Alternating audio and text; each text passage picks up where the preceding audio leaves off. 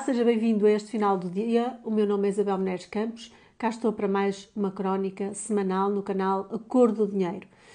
Hoje queria falar sobre os empréstimos à habitação, sobretudo porque se fala muito ultimamente do receio de a taxa de referência praticada pelo Banco Central Europeu vir a subir ainda que ligeiramente.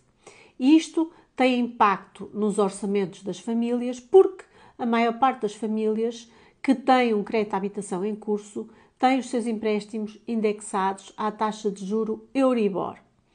Exemplificando, se a Euribor subir 1%, uma família que paga cerca de 450 euros de crédito à habitação e tem um crédito, um crédito em capital de cerca de 150 mil euros, sofrerá, sofrerá um aumento de cerca de 60 euros na sua prestação mensal. E nas famílias com escassos ou menores rendimentos, isto pode ter de facto algum impacto. Além disso, nos últimos anos, tem-se praticado uma política de juros anormalmente baixos, o que faz com que muitas famílias tenham contraído nestes dois últimos anos empréstimos em condições que entendiam ser favoráveis. E uh, é verdade que os bancos são obrigados a calcular muito bem a taxa de esforço, mas essa taxa de esforço muitas vezes não tem em conta estas oscilações na taxa de juro. E, portanto, quando uma família contrai um empréstimo e está convencida que o pode pagar, neste contexto efetivamente pode, mas basta uma pequena subida de taxas de juro para que uh, essa situação se altere.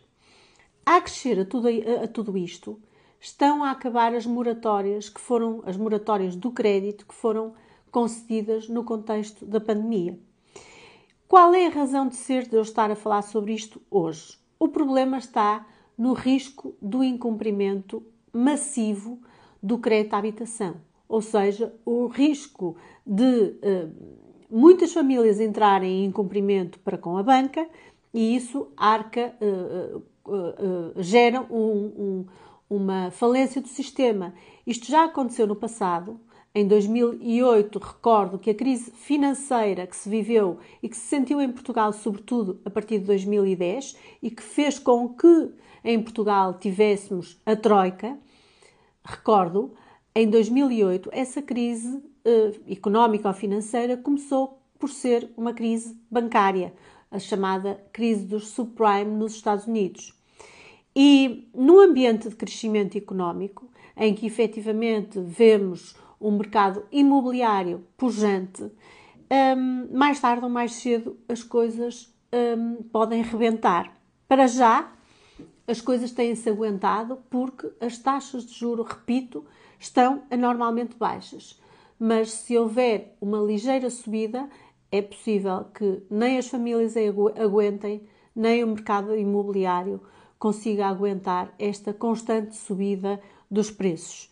E, portanto, em Portugal, os incumprimentos em massa, como dizia, começaram no tempo dessa crise económico-financeira.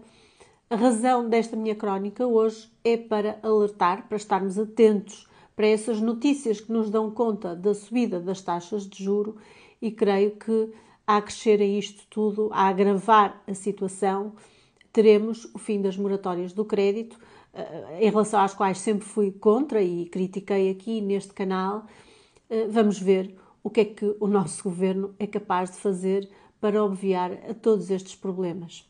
Até para a semana, muito obrigada.